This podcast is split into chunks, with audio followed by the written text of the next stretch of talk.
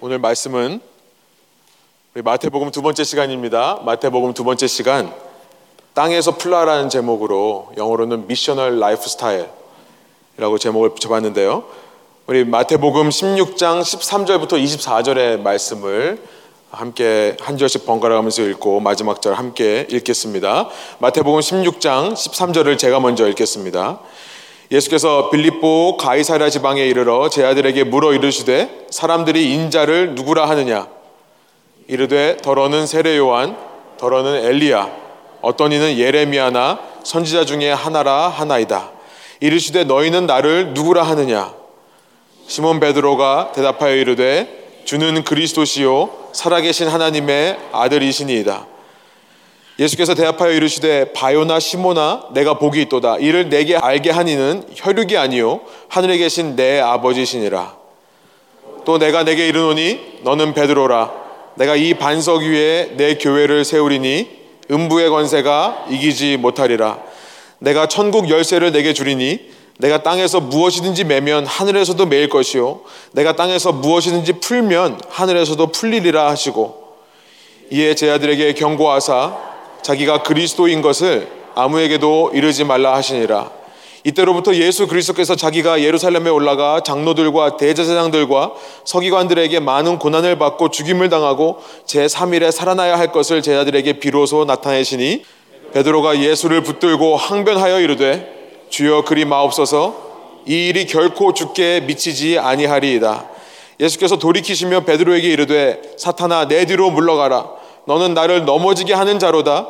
내가 하나님의 일을 생각하지 아니하고 도리어 사람의 일을 생각하는도다 하시고 함께 읽습니다. 이에 예수께서 제 아들에게 이르시되 누구든지 나를 따라오려거든 자기를 부인하고 자기 십자가를 지고 나를 따를 것이니라. 아멘. 함께 앉으셔서 말씀 나누겠습니다. 예, 우리 마태복음을 나누고 있는데요. 마태복음의 주제는 천국이라고 했습니다. The Kingdom of Heaven. 천국이란 하늘에 이루어지는 하나님의 통치를 말씀하시는 것이 아니라 하늘의 통치가 어떻게 이 땅에 이루어지는가를 말씀하시는 것이 천국이라고 했습니다. 하나님은 하나님의 하늘에서 통치하고 계십니다. 그런데 하나님의 관심은 뭐냐면 이 땅에 그 하늘 통치가 이루어지는 데 관심이 있으신 거고요. 그것을 위해서 우리를 천국으로 부르십니다. 마태복음에는 그 천국으로 부르심을 받은 사람들 이 땅에서 천국을 살아가는 사람들의 삶의 모습, 라이프 스타일이 기록되어 있습니다. 지난 시간 우리가 그 라이프 스타일의 대표적인 모습으로 걱정하지 마라, 염려하지 마라, worry free lifestyle을 우리가 살펴보았었죠. 믿음이 있다면 걱정하지 않습니다. 믿음이 있다면 염려하지 않습니다. 왜냐하면 하늘 아버지께서 내 삶을 책임지시고 인도하실 것을 믿기 때문에 그렇습니다. 내가 어디로 가든지 무엇을 하든지 내가 하는 것이 아니고 나의 힘만으로 감당하는 것이 아니고 하나님께서 도우시고 인도하시기 때문에 공급하시기 때문에 나는 걱정할 필요 없고 염려할 필요 없는 겁니다. 그래서 우리가 그런 염려하지 않는 믿음으로 이 땅을 살아가는 것의 구체적인 적용을 지난 시간 재물을 땅에 쌓지 않고 하늘에 쌓는 것이라라고 말씀을 드렸습니다. 우리는 자꾸 땅에 재물을 쌓으려 합니다. 왜냐하면 우리의 미래가 불안하기 때문에 그래요. 그러나 예수님께서는 재물을 하늘에 쌓아두라라고 말씀을 하세요. 하늘에 보화를 쌓아라라고 말씀하시지 않으시고요. 재물을 이 땅의 재물을 하늘에 쌓아라 그 말이 그 말이지만 앞에 하늘에 보화 보물을 쌓아놓으라라고 하면 좀 추상적입니다. 앱스트랙하죠. 그러나 이 땅의 재물을 가지고 하늘에 쌓아두라라고 말을 하면 이것은 굉장히 실제적입니다. 프랙티컬해요. 무슨 말씀입니까? 우리에게 이 땅을 살면서 필요하기 때문에 주어진 재물을 우리가 그것 때문에 시름시름하고 불안하고 초조한 삶을 사는 것이 아니라 정말로 하나님을 믿는 사람이라면 그 재물을 정복하며 사는 것이 답이다. 그 재물을 가지고 하나님 사랑과 이웃 사랑을 위해 사용하며 산다면 여러분 그것이야말로 이 땅에 재물이 우상이 된, 재물이 신이 된, 재물이 주가 된, lord, 주가 되어 있는 이 세상 사람들의 눈에는 신기한 일로 비춰질 것입니다. 그런 우리의 삶의 방식을 통해 내가 염려하지 않는 사람이라는 것이 믿지 않는 자들의 눈에 드러날 거예요. 그렇죠? 우리가 재물을 어떻게 사용하는가를 통해 우리는 걱정하지 않는 사람이라는 것을 보여줄 수 있는 겁니다. 그 일을 통해 우리의 믿음이 증명되는 줄 믿습니다. 지난주에 이 말씀을 나눴다면요. 이번 주에는 우리가 마태복음 9장부터 20장까지를 읽습니다. 마태복음 9장부터 20장을 보면 예수님께서 계속 돌아다니시면서 사역하는 내용들이 기록되어 있는 것을 우리가 발견하게 됩니다. 이렇게 산상수훈을 마치시고 예수님은 갈릴리에서부터 사역을 시작하십니다. 그런데 이제 갈릴리를 떠나서 갈릴리로부터 북서쪽에 있는 두로와 시돈이라는 지방을 다니면서 사역을 하세요. 또 갈릴리로부터 북동쪽에 있는 오늘 본문의 중심지인 가이사랴 빌립보, 빌립보 가이사랴, 시저리아 필리파이라는 곳에서 예수님은 사역하십니다. 아마 이 가이사랴 빌립보 근방에 마운 헐몬이라고 하는 그 높은 산이 있습니다. 아마 17장에 나오는 예수님께서 산 위에서 변화되신 사건이 아마 배경이 여기인 걸로 사람들이 생각합니다. 그 이후에 예수님은 이제 20장까지 예루살렘이라고 하는 예수님의 최종 목적지를 향해 걸어가시는 것이 기록되어 있고요. 21장부터 26장까지는 예루살렘에서 예수님이 보내신 마지막 십자가 전 마지막 일주일의 삶이 기록되어 있는 거죠. 9장부터 20장을 보면 예수님은 계속해서 돌아다니시면서 사역하고 계시고요. 그 시간이 약 3년이 되는 겁니다. 3년 기간 동안에 다니시는 모습이 기록되어 있는 거예요. 그러면서 그 중에 예수님께서 하시는 가르침의 말씀들이 중간중간 기록되어 있는 것을 우리가 발견하게 되는 그런 부분이 9장부터 20장까지의 내용입니다. 여러분, 우리가 이 말씀을 이제 한 주간 동안 읽어볼 건데요. 그 속에서 발견하는 천국을 사는 사람들의 삶의 방식 두 번째를 말씀드리고 싶습니다. 그것은 뭐냐면 슬라이드 보여주시면 missional life라는 거예요. missional life. 선교적인 삶의 방식. missional이라는 것은 뭐죠? 미션을 가지고 사는 것을 말씀합니다. 미션이 뭡니까? 우리는 보통 이것을 선교라고 번역하지만 사명이라는 말입니다. 미션이란 말은 사명이란 말이에요. 어떤 임무가 있는 겁니다. 임무, task가 있죠. 어떤 목적을 위해, 어떤 펄포즈를 위해 어떤 임무를 가지고 보냄을 받은 것. 이것이 미션의 정의입니다. 내가 가는 게 아니라 누군가가 어떤 목적을 위해 어떤 태스크, 임무를 감당하라고 보내는 것. 그 보냄에 순종한 것이 미션이에요. 예수님은요, 이 땅에 분명한 목적과 해야 할 임무를 가지고 오신 분이십니다. 아버지 하나님, 하늘 아버지께서 예수님을 이 땅에 보내신 거예요. 그렇게 예수님께서 이 땅에 오셔서 3년 넘는 시간 동안에 갈릴리와 유대 지방을 다니시면서 하시는 많은 일들이 있는데 우리는 그 일들 속에서 미션을 발견하게 되는 겁니다. 아, 예수님은 분명한 목적을 가지고 오셨구나. 예수님은 분명한 임무를 행하고 계시는구나. 여러분, 그래서 우리가 이 말씀을 읽으면서 우리도 그 예수님을 따르는 제자라고 한다면, 우리가 disciple, 예수님을 따라가는 사람들이라고 한다면, 여러분, 우리도요, 이 땅에 어쩌다가 그냥 흘러 흘러 이곳까지 왔다는 것이 사실이 아님을 깨닫게 되는 거죠. 나는 다른 곳으로 가려고 했는데 상황 때문에 어쩔 수 없이 이곳에 왔다. 이것이 사실이 아니라고 하는 생각을 하게 되는 것입니다. 아, 난 처음부터 시애틀로 오기 위해 벨뷰로 오기 위해 내 모든 것을 투자했고 준비해서 열심히 내가 노력해서 이곳까지 왔다. 라고 말하는 것도 사실이 아님을 알게 됩니다. 우리는 몰랐지만 하나님께서 우리를 특별한 목적과 임무를 위해 보내셨다는 사실을 우리는 깨닫게 되는 것이고요. 여러분, 내가 오고자 하는 마음이 있었던 것도 하나님께서 이미 내 속에 소원을 두고 행하셨다는 사실을 우리는 알게 되는 겁니다. 여러분, 미션이라는 것은 억지로 가는 것이 아니고요.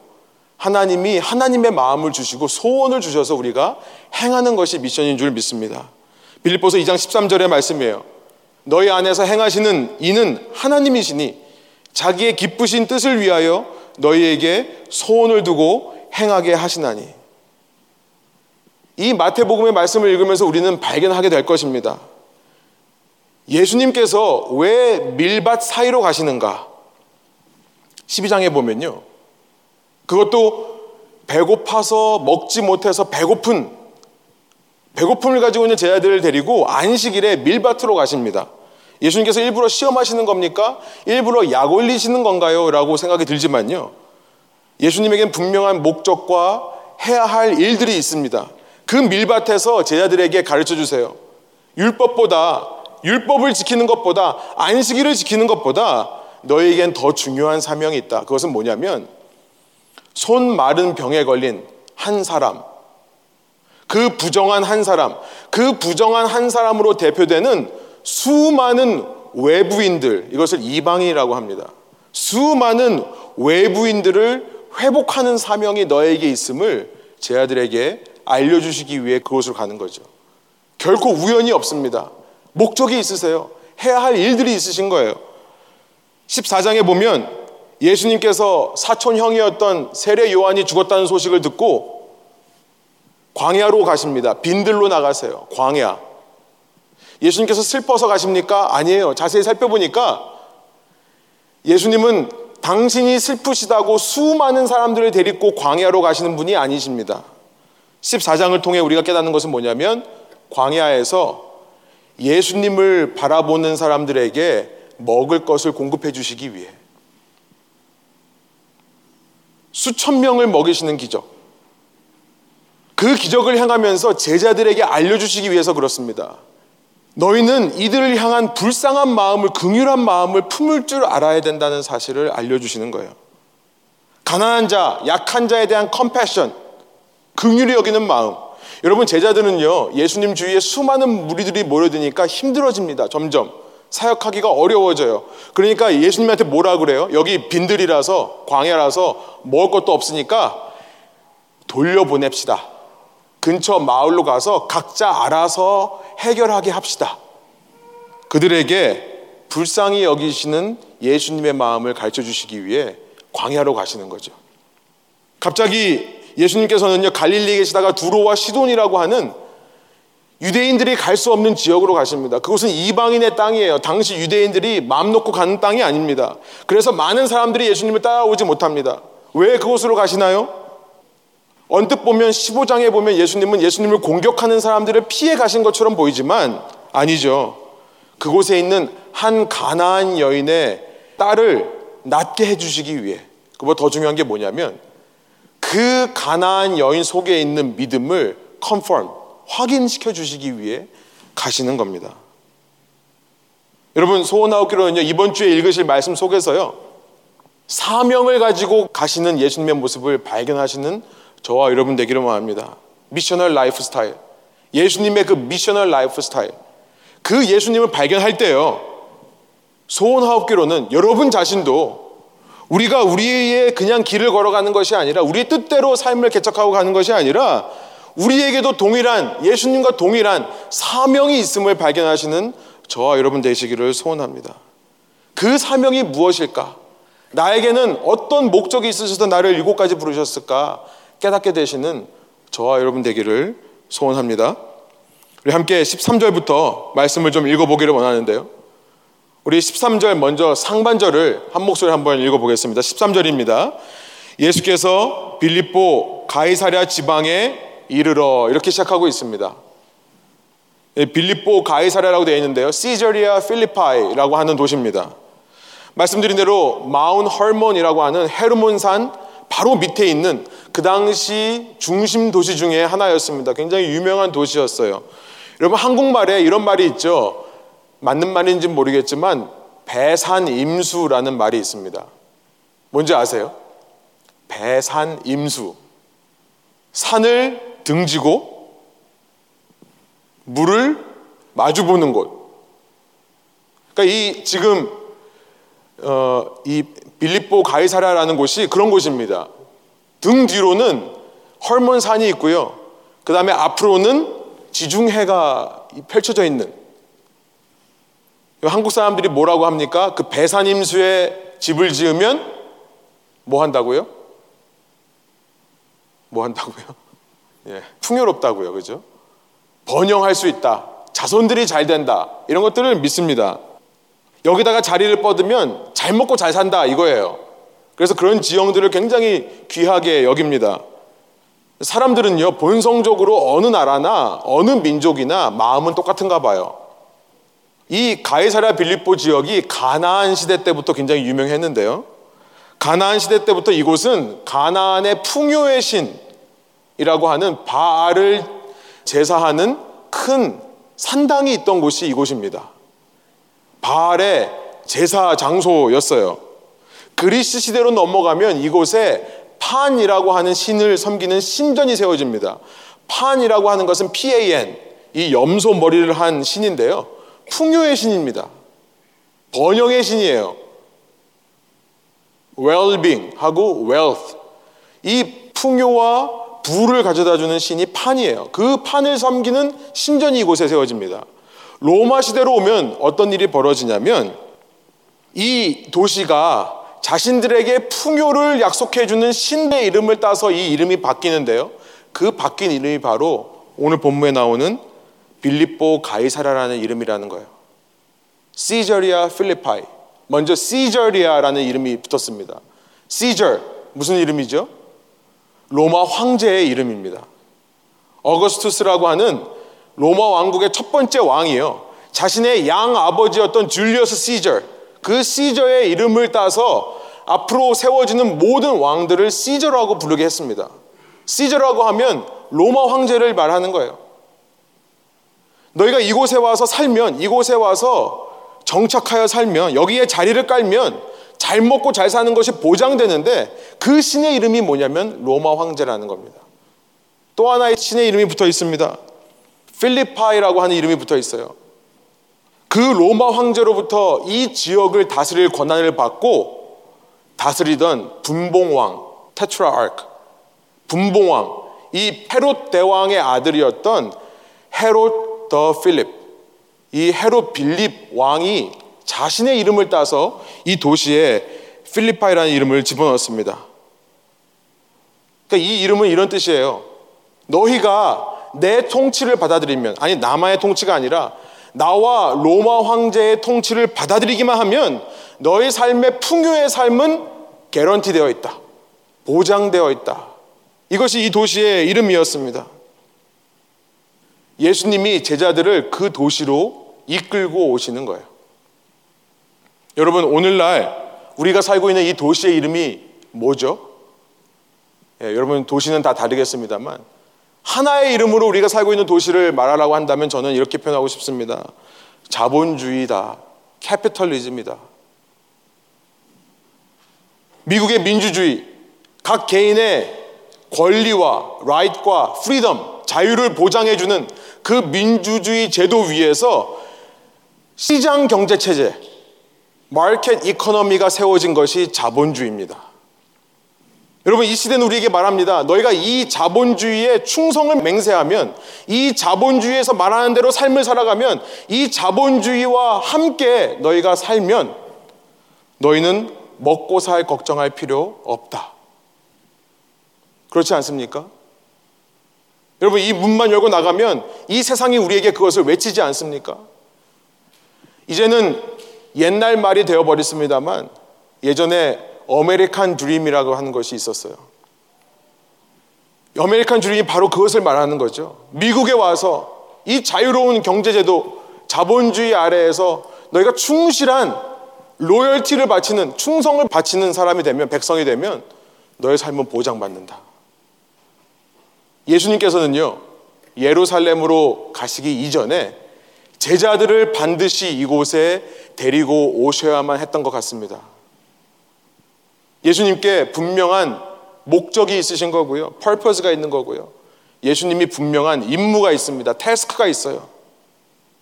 그 임무와 목적을 감당하시기 위해 그 사명을 감당하시기 위해 반드시 물어봐야 되는 질문을 예수님께서는 이제 물어보십니다. 어쩌면 지금까지 예수님께서 이 질문을 제 아들에게 하고 싶었는데 지금까지 참아왔는지도 모르겠어요. 지금까지 세이브했던 질문인지도 모르겠습니다. 이제야 물으시는 것일 수도 있어요. 우리 13절의 어, 말씀 다시 한번 한 목소리로 한번 읽어보겠습니다. 전체를 한번 읽어보겠습니다.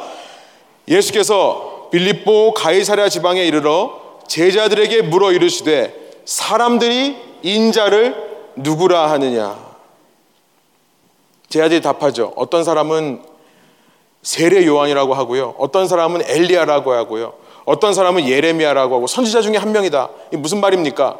14절의 이 말씀은요. 이런 말이에요. 쉽게 말하면 예수님이 유명합니다. 어떤 사람은 당신을 가리켜서 위인이라고 합니다. 훌륭한 사람. 어떤 사람은 saint, 성자라고 합니다. 어떤 사람은 특별한 사람이라고 하고 이 시대에 필요한 사람이라고 하고 유명한 사람, 인기 있는 사람이라고 합니다. 좋은 사람이라고 해요. 이런 말입니다. 그런데 예수님께서 이 도시 가운데, 이 세상 가운데 있는 제자들에게 물어보시기 원하는 진짜 질문이 다음 질문이에요. 우리 15절의 말씀 한 목소리 한번 읽겠습니다. 이르시되 너희는 나를 누구라 하느냐? But who do you say I am? But who do you say I am? 여러분 이 고백을 예수님께서 우리에게 물어보시는 것 같습니다. 빌립보 가이사라고 하는 당시에 풍요를 약속하는 도시를 배경으로 하고 예수님은 그 앞에 서서 제자들에게 물어보시는 겁니다. Who do you say I am? 이 뒤에 있는 도시를 봐라. 이 도시는 아주 오래전부터 수많은 신들, 주들, Lord, 수많은 주들이 자신의 이름을 바꿔가면서 사람들을 평화를 줄 수 있다. 사람들에게 부를 줄 수 있다. 세뇌시켜 왔던 그 주님들의 도시다. 이 앞에서 너희는 나를 누구라고 믿고 살아가느냐? 여러분, 이 도시에 살고 있는 우리들, 이 자본주의라고 하는 인류 역사상 어쩌면 가장 거대하고 능력이 있는 주가 다스리는 이 도시 한가운데 그 중에서도 그 자본주의를 받아들인 나라 중에서도 정말 잘 사는 미국, 그 중에서도 미국에서도 가장 급성장하는 도시라고 하는 이 시애틀 벨비에 사는 우리에게 여러분 예수님께서 이 동일한 질문을 물으시는 줄로 믿습니다. 여러분 중요한 것은요. 기독교 신앙이라고 하는 것은 세상을 적대시하는 것이 아닙니다.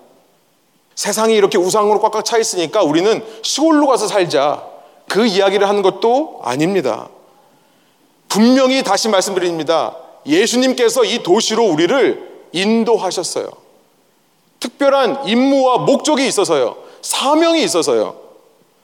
그런데 이 속에서 우리가 다른 것에 빼앗기지 않고 주님의 사명을 감당하기 위해 주님께서 날마다 우리에게 물어보시는 질문이 있다는 겁니다. 그 질문이 뭐냐면 Who do you say I am? 여러분 16절에 베드로가요. 정답을 외칩니다. 여러분 여러분의 고백을 담아서 오늘도 우리에게 그렇게 물어보신 예수님 앞에 내가 답을 드리는 마음으로 우리 16절 함께 읽겠습니다. 시몬 베드로가 대답하여 이르되 주는 그리스도시요 살아계신 하나님의 아들이시니이다. 베드로의 정답은 세 가지를 말씀합니다. You are the Lord. 주요. 이것이 첫 번째 답이죠. 그냥 주가 아니라 the Lord of the Lord. 이 많은 주 중에 당신만이 진짜 주입니다. 우리가 오늘 시편 고백한 것처럼 가장 위대하시고 가장 강하신 주가 주님이십니다. 예수님이십니다. 그리고 왕이라고 고백합니다. 그리스도란 말은 메시아란 말이고요. 쉽게 말하면 왕이란 얘기예요. 당신만이 이 땅을 통치하시고 다스리시는 분입니다. 그리고 하나님의 아들이라고 하죠. 당신은 이 땅을 다스리고 통치하실 때 인간의 힘으로가 아니라 하나님께서 주시는 능력으로 하시는 분이십니다. 당신은 하나님이십니다. 고백하는 거예요. 여러분, 우리가 이 땅에 부르심을 받고 보냄을 받은 이유, 이 땅에서 단지 잘 먹고 잘 사는 것을 위해, 우리가 그토록 원하는 안정만을 위해, 우리가 그렇게 잘하는 자녀들이 잘 되고 이 땅에서 장수하는 것만을 위해 우리가 부르심 받은 것이 아닌 줄 믿습니다. 바로 우리의 삶의 매 순간, 매일마다 이 고백을 드려야 되기 때문에 하나님께서 우리를 이 자리로 이끄셨다라고 믿어요. 이 자리로 이끄신 겁니다. 이 상황에서 우리가 그 고백을 드릴 수 있기 때문에 부르신 겁니다. 예수님은요, 제자들의 그 고백 위에 교회를 세우시겠다라고 이제 약속을 하십니다. 여러분, 교회의 존재 목적과 의미가 바로 여기 있는 거죠. 18절 말씀 한 목소리를 읽습니다. 또 내가 내게 이르노니 너는 베드로라. 내가 이 반석 위에 내 교회를 세우리니 음부의 권세가 이기지 못하리라. 신약 성경을 읽으면서 가장 먼저 교회라는 단어가 등장하는 곳이 오늘 본문입니다. 마태복음 16장 18절이에요. 이런 생각을 해봅니다. 여러분 처음 교회가 세워진 곳이 어디예요? 예, 빌립보 가이사랴가 되는 겁니다. 예수님께서 처음 제자들을 교회로 인정해 주신 곳이 여기에요. 교회가 왜 필요합니까? 교회란요. 우리끼리 마음 맞고 우리끼리 뜻이 맞는 사람끼리 우리끼리 연합하여 만들어야 하는 공동체가 아니라요. 사람의 조직이 아니라 예수님께서 분명한 목적과 임무를 가지고 그 사명을 가지고 제자들을 한 장소로 이끄셔서 그 제자들로 하여금 이루게 하신 공동체가 교회인 겁니다. 그 교회가 가져야 될 가장 기본적인 사명이 무엇인가? 가장 기본적인 비전이 무엇인가? 그것은 다름 아닌 이 우상의 도시 한가운데서 오직 주님만이, 예수님만이 주시고 왕이시고 하나님인 것을 고백하고 선포하기 위해 하나로 묶으시는 겁니다. 교회를 이루는 한 사람 한 사람의 마음 속에 이 베드로의 고백이 회복될 때 그때 교회가 교회다워지는 것이고요. 그때 교회가 참된 예수님의 몸이 되는 것입니다. 세상 기업 같은 교회가 아니라요. 세상 친목단체 같은 소셜 클럽 같은 교회가 아니라 참 성경적인 교회가 되려면 우리 각자가 이 교회를 이루는 우리 한 사람 한 사람이요. 매일매일 매 순간 주님 앞에 너는 나를 누구냐고 하냐, 누구라고 하냐 물어보시는 주님 앞에 이 정답을 외치며 나가야 하는 것입니다. 소원하옵기로는요. 저희가 그냥 친목적인 단체가 아니라요. 저희가 그냥 사람 끌어모으는 단체가 아니라 이런 고백으로 하루하루 매 순간 이런 고백으로 매달리는 성도들의 모임이 되기를 간절히 소원합니다. 여러분 그럴 때 예수님께서 우리에게 약속해 주시는 것이 두 가지가 있어요. 그것을 살펴보기를 원하는데요. 첫 번째, 그럴 때 우리에게 주시는 첫 번째 약속은 음부의 권세로부터의 승리입니다. 우리 한번 한 목소리로 읽어볼까요? 음부의 권세로부터의 승리. 승리를 허락해 주세요.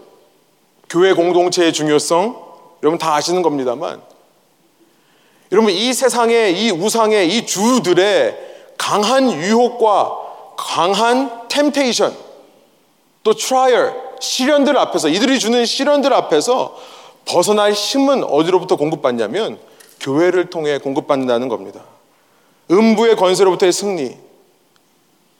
여러분, 신앙은 홀로서기 할 수 없습니다. 때로는 우리가 어떤 시즌에는 할 수 있어요. 그런데 또 다른 시즌이 오면 우리 혼자만으로는 참 버티기가 어려운 것이 솔직한 우리의 모습이죠. Seasons of life. 인생의 여러 가지 시련들, 시즌들 사이에서 무너지지 않으려면, 넘어지지 않으려면 우리는 서로가 서로를 붙들고 의지하는 공동체가 필요한 겁니다. 함께 신앙생활을 해야 되는 이유가 여기 있는 것 같습니다. 서로 넘어질 때 붙들어주는 거죠. 서로 함께 무게중심을 나눠 가짐을 통해 쓰러지지 않는 것. 우리가 간단히 생각해 봐도요.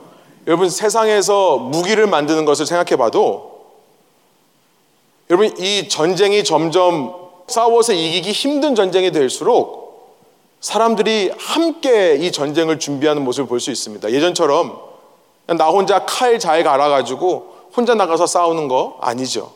요즘 현대전, 요즘 첨단 전쟁이라고 하는 이 전쟁을 보면 과학자들이 동참을 하고요. 엔지니어들이 동참을 하고요. 커뮤니케이션 하는 사람들, communication specialist, 모든 전략가들이 함께 힘을 모아 싸울 때 잘 싸운다는 것을 세상도 압니다.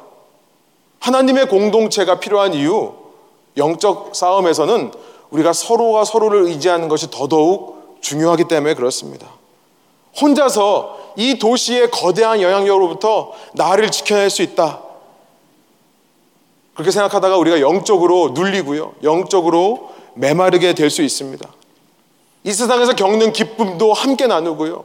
슬픔도 함께 나눌 때 교회 안에 여러 가지 문제가 있습니다만 그렇게 그 문제들을 가지고 우리가 함께 씨름하고 함께 해결해 나가며 기쁨을 얻을 때에 그때 이 교회를 이루는 한 사람 한 사람들이 영적 거장이 되는 것인 줄 믿습니다. 저는 이 문제들을 통해서요. 우리가 서로 때로는 마음이 맞지 않고 서로는 때로는 생각이 달라서 힘들게 겪는 이 일들 앞에서요. 이것이 나를 바꾸기 위한 좋은 기회다. 내 생각을 변화시키고 나를 돌아보고 내가 회개하고 반성할 좋은 기회가 된다고 생각한다면 여러분 그렇게 연단 받아가는 사람들이 모이는 공동체에서로부터 세상을 이길 힘이 나온다라고 저는 믿습니다. 왜냐하면요 세상은 그렇게까지 할 필요가 없기 때문에 그래요. 세상은 그렇게까지 나를 바꾸면서 적응해야 되는 이유가 없습니다. 이익 관계이기 때문에요. 이익이 없으면 얼마든지 등질 수 있는 거예요. 그러나 교회는요, 가정과 같습니다. 가족들 함께 품고 가는 것입니다. 품고 가려니 힘들죠. 그 과정이 연단이 되는 거죠. 어려워야 연단되는 거 아닙니까? 아령을 들어도 아령이 무겁고 드는 것이 힘들어야 근육이 생겨나는 것처럼 여러분 그래서 저는 이렇게 믿습니다. 교회에서 연단 받는 사람이 세상에서도 승리한다라고 저는 믿습니다. 저는 우리 교육부도요. 그런 아이들을 길러내기를 원해요. 모든 게 하나님이 널 위한 거다. 하나님이 널 너무나 사랑하신다. 이것만 가르쳐 주는 것이 아니라요. 신앙 안에서 서로 스트럭을 하는 모습들, 서로 힘들어하는 모습들 받아주고 이해하면서 서로가 서로에게 힘이 될 수 있는 공동체로 만들어 주는 것. 그 사이에서 연단이 일어나고 훈련이 일어나서 이 아이들이 사회에 나가 누구하고도 어울릴 수 있고 누구하고도 함께 할 수 있는 사람으로 키워내는 것. 여러분, 교회가 있는 이유는 이 교회를 통해 우리가 음부의 권세를 이겨낼 승리의 능력을 공급받기 때문인 줄 믿습니다. 이것이 첫 번째라면 두 번째 교회에게 약속해 주시는 것이 19절의 말씀입니다. 우리 19절의 말씀 한번 한 목소리 읽어볼까요? 함께 있습니다. 내가 천국 열쇠를 내게 주리니 내가 땅에서 무엇이든지 매면 하늘에서도 매일 것이요. 내가 땅에서 무엇이든지 풀면 하늘에서도 풀리리라 하시고. 두 번째 우리에게 주시는 것은 천국 열쇠의 권세입니다. 한번 한 목소리 읽어볼까요? 천국 열쇠의 권세. 여러분 예수님을 그렇게 주로 고백하는 사람, 왕으로 고백하는 사람, 하나님을 고백하는 사람을 그 사람의 믿음을 통해서 그런 사람들이 모여서 교회가 이루어집니다. 그런 믿음의 고백들이 모여서 교회 신앙 공동체가 이루어져요. 구원이라고 하는 것은 교회 공동체에 이루어지는 겁니다. 다시 말씀드리지만 구원이라고 하는 것은 개인적인 신앙이 아니라요. 그렇게 함께 그 믿음의 고백을 받는 사람들, 고백하는 사람들끼리 연합하여서 공동체를 이루어내고 공동체가 함께 구원을 받아가는 거예요. 여러분, 그러므로 교회 공동체에 소속된다는 것은 특권입니다. 프리빌리지예요. 특권. 오해하지는 마십시오. 이 공동체의 한 사람이 됐다는 그런 자부심, 자랑 이걸 말하는 것이 아니라요. 교회에 소속됨을 통해 한 사람이 진정으로 예수님을 주라고 고백하고 왕으로 고백하고 하나님으로 고백한다고 하는 그 믿음이 참됨이 입증되는 특권이에요. 좀 어려우시죠? 제가 좀 설명을 드릴게요. 17절에 우리가 건너뛰었는데요. 예수님이 그 정답을 외친 베드로에게 이렇게 말씀하십니다. 17절의 말씀을 제가 읽어볼게요. 예수께서 대답하여 이르시되 바요나 시모나 이 요나의 아들 시모나 이렇게 말씀하시는 겁니다. 내가 복이 있도다. 이를 내게 알게 하신 이는 혈육이 아니요 하늘에 계신 내 아버지시니라. 지금 예수님이 뭐 하고 계세요? 베드로에게 어떤 확신을 주고 계시나요? 베드로가 한 고백이 진짜 고백임을 컨펌해 주시는 겁니다. 컨펌해 주시는 것. 여러분 우리가 자녀를 키우면서 제가 수련회를 갔다 와서 그런 생각을 참 많이 하게 되는데요. 어떻게 보면 우리가 다음 세대를 신앙인으로 키우는 데 있어서 정말 중요한 게 이 아이들 속에 있는 하나님을 인정해 주는 것이 참 필요하겠다. 생각보다 중고등부 아이들이요. 인생이 너무 힘들다고 울어요. 그런데 어, 참 마음 한구석에서는 우습기도 하지만 그러나 정말 그 아이들은 정말 마음에 힘들고 무거운 걸 가지고 고민하고 있습니다. 근데 그 고민을 얘기하는 그 속에 하나님이 살아계세요. 그걸 확인시켜주면 너무 자유로워지는 겁니다. 아이들이요. 문제가 해결돼서가 아니라 문제는 해결 안 되는데 그 상황 속에서도 하나님이 계시다는 것이 위로가 되는 법이죠. 예수님께서요 베드로에게 컨펌해 주세요. 네가 그렇게 말했어. 야, 네가 말한 거는 너 생각이 아니야. 이거는 하나님이 너 안에 살아계시다는 증거다. 이 말씀을 하시는 겁니다. 여러분 마찬가지로 교회의 역할이 뭐냐면요. 예수님으로부터 동일한 권위를 물려받습니다. 한 사람이 어느 순간 예수님을 주로 왕으로 하나님을 고백한다면 교회가 뭘 해요? 그 사람이 진짜 참된 고백을 드리고 있는 것을 확인시켜 주는 역할을 하는 거예요. 컨펌 시켜 주는 겁니다. 그 사람의 신앙이 진짜인지 아닌지를 점검해 주는 거죠. 그래서 그의 고백이 진짜인지를 확인하고 확인되었을 때 예수님의 몸 된 공동체의 한 지체로 소속시켜 주면 여러분 그 사람이 어떨까요? 아, 내가 정말 구원받은 게 맞구나. 그 사람을 세례를 주고 교회의 교인으로 삼는다면 특권 의식이 생겨나는 겁니다. 여러분 초대교회는요. 만일 어떤 사람이 고백을 하는데 그 사람의 삶 속에 고백이 진심으로 드러나지 않으면 hold 시켰습니다. 이것이 아마 여기서 말씀하신 천국 문을 닫는 것을 말씀하시는 걸 수 있어요. 잠깐 이 사람을 hold 시키는 겁니다. 그리고 나서 뭘 하냐면 이 사람을 교육시켜요. 디다케라고 하는 과정이 있었습니다. 디다케, teaching이라는 말인데요. 초대교회 사도들이 초신자들을 데리고 이미 신앙생활 했던 사람뿐만 아니라 유대인뿐만 아니라 막 믿기 시작한 사람들 데리고 성경 공부를 했던 게 디다케예요. 디다케입니다. 그 과정을 통해 확인을 해요. 이 사람이 진짜 믿음이 있는 사람이다. 그러면 그때 세례를 주고 그때 교회에 등록시켜 주는 거예요. 그렇게 교인 등록을 받으면요. 감격이 생길 뿐만 아니라 확신이 생깁니다. 누군가가 내 믿음을 컨펌해 줄 때 확신이 생기는 거예요. 이것이 천국 열쇠로 푸는 거죠. 여는 겁니다. 요즘은 내가 교인 등록하는 시대죠. 내가 마음에 드는 공동체 찾아서 내가 등록해서 한 교회라고 말하는 시대입니다. 아마 저희 교회뿐만 아니라 이 땅의 교회들이 풀어야 될 숙제라고 생각이 듭니다. 여러분 아무튼 그런데요 예수님께서 말씀하신 이 천국 열쇠라는 것은 잠그는 데 더 많이 쓰이는 게 아니라 열고 푸는 데 더 많이 사용되는 열쇠라는 것을 예수님이 후에 마태복음 18장에서 말씀해 주십니다. 여러분 천국 문을 열었다 잠갔다 네가 여기서 땅에서 잠그면 하늘에서 잠길 거고 열면 하늘에서도 열릴 거다 하니까 사람의 악한 본성으로는 잠그기를 좋아해요. 교회에서 문제를 일으키거나 마음에 안 들면 쫓아보내거나 그렇죠? 교회들이 그런 거 많이 했습니다. 엑스커뮤니케이션 파문시키거나 마음의 문 그런 거 말고요. 우리가 신앙생활 하면서도 마음의 문을 닫을 때가 너무 많은 것 같아요. 닫아버리고 아 저 사람은 안 돼. 저 사람은 가망이 없어. 아무리 말해도 안 들어. 닫아버리는 일들이 참 많은 것 같습니다. 그런데 천국 열쇠를 주신 게 닫으라고 주신 게 아니라 열라고 주신 것처럼 보여요. 마태복음 18장에 있는 말씀 제가 한번 읽겠습니다. 18절부터 20절인데요. 똑같은 말씀을 다시 한번 설명해 주십니다. 진실로 너에게 이르노니 무엇이든지 너희가 땅에서 매면 하늘에서도 매일 것이요 무엇이든지 땅에서도 풀면 하늘에서도 풀리리라. 진실로 다시 너에게 이르노니 너희 중에 두 사람이 땅에서 합심하여 무엇이든지 구하면 여러분 두 사람 교회를 말하는 겁니다. 신앙인의 공동체, 교회를 말하는 겁니다. 합심하여 무엇인지 구하면 하늘에 계신 내 아버지께서 그들을 위하여 이루게 하시리라. 두세 사람이 내 이름으로 모인 곳, 교회, 교회 중에는 나도 그들 중에 있느니라.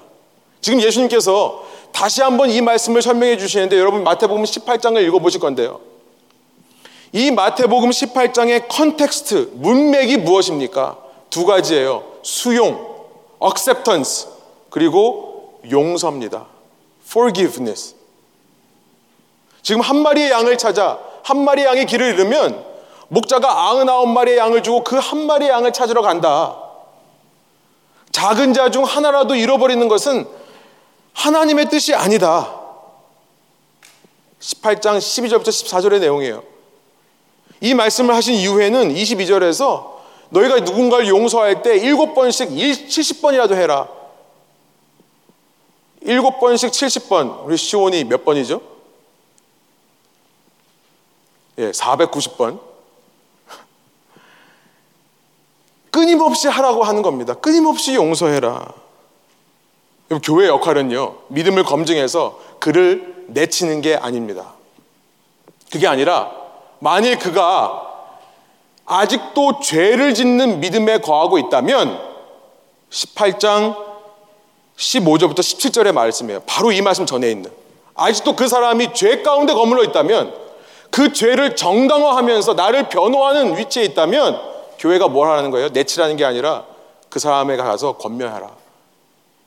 한 명이 가서 말 듣지 않거든 두세 사람 증인을 데리고 와서 얘기를 하고 두세 사람에서 말 듣지 않거든 교회의 권위로 얘기를 하고 그러는 이유가 뭡니까? 천국 열쇠란 단지 잠그는 열쇠가 아니라 열기 위한 풀기 위한 열쇠이기 때문에 그렇습니다. 그럼 이것이 오늘 설교의 포인트입니다.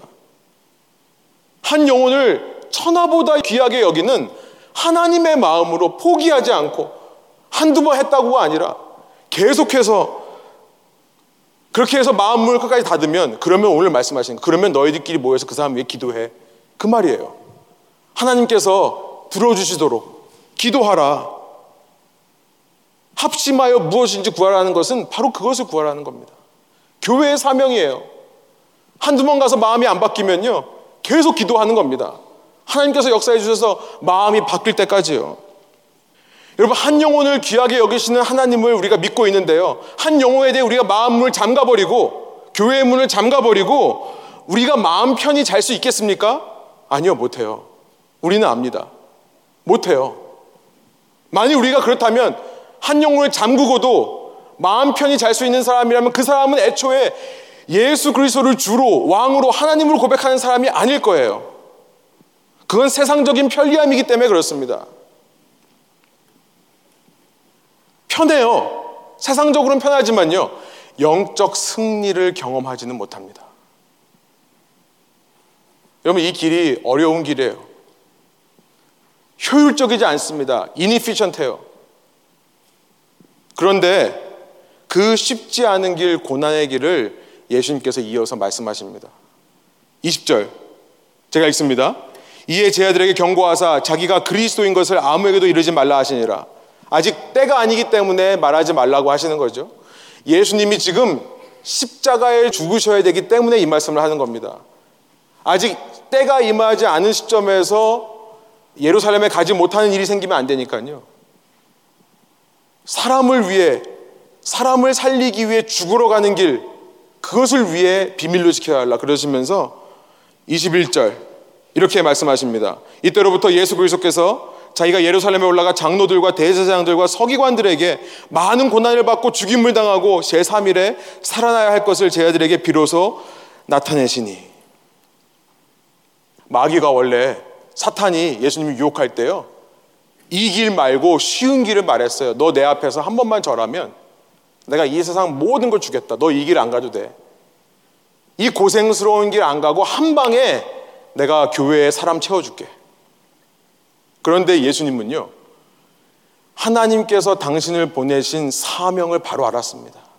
그래서 타협하지 않고 지금 뭐라 그랬어요? 그 고난스러운 길을 가겠다라고 말씀을 하시는 거예요. 교회가 되다 보면, 신앙생활 하다 보면, 우리에게 참 무서운 게 뭐냐면, 이 정도면 됐다라는 생각인 것 같아요. 이 정도면 내가 할 만큼 했다. 이 정도면 내가 믿을 만큼 믿었다. 사람들과의 관계에서도요, 이 정도면 내가 할 도리는 다 했다. 이 정도면 됐다. 그런데요, 이 정도면 됐다라고 말하는 것은 문을 잠그는 행위입니다. 문을 잠궈버리는 거예요. 더 이상 안 들여다봐도 돼. 더 이상 안 해도 돼. 문을 잠근다는 얘기는 뭐냐면 내가 내 안에 방에 갇히겠다는 얘기입니다. comfort zone이라는 얘기예요. 우리는요, comfort zone이 좋습니다. 내가 신앙생활하기 편한 곳, 안일한 곳을 찾아가요. 22절에 베드로가 바로 그 모습을 보입니다. 그렇게 주라고 고백했던 왕으로 하나님을 고백했던 베드로가요. 바로 이어서 이렇게 말합니다. 22절 함께 있습니다. 베드로가 예수를 붙들고 항변하여 이르되 주여 그리 마옵소서 이 일이 결코 죽게 미치지 아니하리이다. 항변했다, 꾸짖었다는 말입니다. 예수님께서 성난 파도를 꾸짖었다 할 때 그 똑같은 단어를 예수님께 사용하고 있어요. 정신 차리세요, 예수님. 예수님이 죽어버리면 어떡합니까? 그럼 난 뭐가 됩니까? 그 얘기겠죠. 내 comfort zone은 사라집니다. 왜 꼭 죽으셔야 됩니까? 왕이고 메시아고 주고 하나님이면 죽을 필요 없지 않습니까? 23절. 예수께서 돌이키시며 베드로에게 이르되 사탄아 내 뒤로 물러가라. 너는 나를 넘어지게 하는 자로다. 내가 하나님의 일을 생각하지 않고 도리어 사람의 일을 생각하는도다 하시고. 예수님은 한 가지밖에 모르세요. 하나님의 일밖에 몰라요. 하나님 일 외에 사람의 일을 생각하고 걱정하고 준비하는 사람들을 가리켜서 사탄이라고 합니다. 사탄이라는 말은요, 그 악한 영의 우두머리 사탄을 가리켜서 말씀하신 것이 아니라 히브리 말로 적이라는 말입니다. 에너미예요. 여러분 누구든지 예수님 앞을 막아서는 사람은 예수님의 적 맞습니다. 우리가 있어야 될 곳은 제자들이 있어야 될 곳은 어디예요? 예수님 막는 게 아니라 왜 일로 나를 인도하냐고 왜 내 삶이 여기까지 오게 되었냐고 막는 게 아니라 뭐예요? 뭐라고 말씀하세요? 내 뒤로 물러가라. 제자가 있어야 할 자리는 예수님 마주보는 앞이 아니라 뒤입니다. 예수님이 가는 곳을 어디든지 따라가는 거예요. 예수님이 주신 사명을 내 마음에 안 든다고 거부하는 것이 아니라 끝까지 내 사명으로 받고 헌신하고 노력하는 것이 제자입니다. 그 제자를 향해 예수님께서 한 가지를 말씀하세요. 예수님을 어떻게 따라가야 되는가? 어떻게 예수님 뒤에 있는가? 24절의 말씀 함께 읽겠습니다. 이에 예수께서 제자들에게 이르시되 누구든지 나를 따라오려거든 자기를 부인하고 자기 십자가를 지고 나를 따를 것이니라. 예수님께서 친절하게 말씀해 주세요. 내 뒤로 오는 방법, 나를 따라오는 방법, 그것은 뭐냐면 십자가다라고 말씀하세요. 여러분 우리가요 예수님의 제자, 제자란 말은 이미테이터, 따라하는 사람이라고 말씀드렸습니다. 우리가 예수님을 따라할 수 있는 것 중에 가장 우리가 할 수 있는 것 그리고 해야 되는 것 가장 중요한 것이 바로 십자가입니다. 우리는요 예수님이 물 위를 걸으신 기적 따라할 수 없습니다. 오병이요 떡 다섯 개와 물고기 두 마리로 수만 명을 먹이시는 것 우리는 할 수 없습니다. 따라하라고 하신 것이 아니에요. 그러나 예수님께서 나를 따라하라고 말씀하신 한 가지가 뭐냐면 십자가예요. 한 영혼을 위해 누군가를 위해 목숨을 바쳐 섬기는 것. 말씀을 마치면서 정리해 볼게요. 예수님이 처음 교회를 말씀하신 곳이 도시 한복판이었다는 것이 저희 교회의 비전과 사명이 되었으면 좋겠습니다. 우리가 이 도시에 와서요, 정착해 사는 이유 무엇입니까? 공부 잘해서 좋은 성적 받아서 좋은 그레이드를 가지고 좋은 회사에 취직하려고요? 이곳에서 먹고 살기, 남부럽지 않은 삶을 살기 위해서요? 자녀들이 이곳에 잘 정착해서 이곳에서 좋은 교육받고 더 나은 삶을 위해 가게 하기 위해서요? 우리가 이 땅에 이 도시에 이 시대에 부르심을 받은 것은 인도함을 받은 것은요. 고작 이 땅의 주들에게 충성을 바치라고 하는 의미가 아니었습니다. 이곳에서 교회를 이루기 위해 이곳으로 부르심을 받은 겁니다. 이곳에서 교회를 이루기 위해서요. 교회를 이루어서 세상을 이기는 강한 군사로 훈련받기 위해서요. 교회는요, 병원이기도 하지만 군사 훈련소입니다. 우리 아픔을 치유하고 눌렸던 것들로도 자유로운 일들이 있어야 되지만 세상을 이길 힘을 공급받는 곳이에요. 그러면서 이 땅을 풀어내기 위해 이 땅을 향한 천국문을 열기 위해 우리가 부르심을 이곳으로 받은 줄 믿습니다. 이 땅에 우리가 기도하고 섬기기 원하는 한 영혼, 그 한 영혼을 위한 사역에 동참하기 위해서요. 사람이 만들어내는 사역이 아니죠. 주님께서 부르시는 사역에 우리가 함께 마음을 모아 이루어내기 위해. 여러분, 때로 그 길이 너무나 힘들고 어려울 것입니다. 가만히 있을 때는 몰랐는데 함께 일하려고 하면 서로 부딪힐 것입니다. 그러나 아무리 힘들어도요, 내 것을 포기해야 되고 내 것을 헌신해야 되는 그 어려움이 우리 앞에 있더라도 십자가를 지는 마음으로 천국 문을 여는 교회가 되기를 소원합니다. 한 사람을 얻기 위해 푸는 열쇠를 소유하고 살아가는 저와 여러분 될 때요. 그런 우리를 통해 이 땅에 주님의 사랑이 전파될 것이고요. 회복이 임할 줄 믿습니다. 함께 기도하시겠습니다. 이 시간 말씀을 생각하시면서 예수님께서 여러분에게 허락해 주시는 말씀들, 마음들, 사명들 생각하시며 우리 함께 기도로 나아가기 원합니다. 함께 기도하시겠습니다.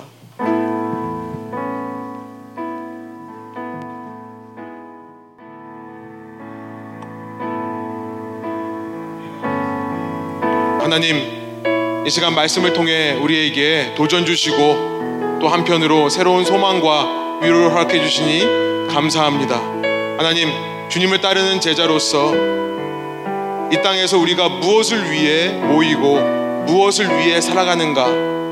주님, 주님의 부르심에 합당한 주님의 사명에 합당한 저희 교회 되게 하여 주시고 그런 교회 될 때에 주님, 주님께서 보여주시는 것 주님으로부터 받은 것이라 믿고 작은 하나라도 우리가 함께 세워가며 작은 일에 동참하며 무엇보다 서로가 서로를 향해 마음 문을 열고 서로가 이 땅을 향해 마음을 열고 이 땅을 위해 기도하며 이 땅을 위해 섬기는 귀한 교회 될 수 있도록 인도하여 주옵소서.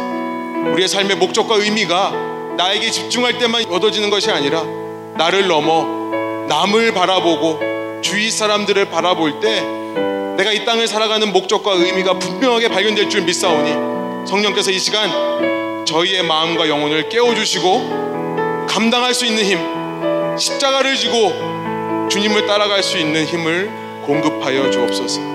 감사드리며 예수 그리스도 이름의 영광을 위하여 기도합니다.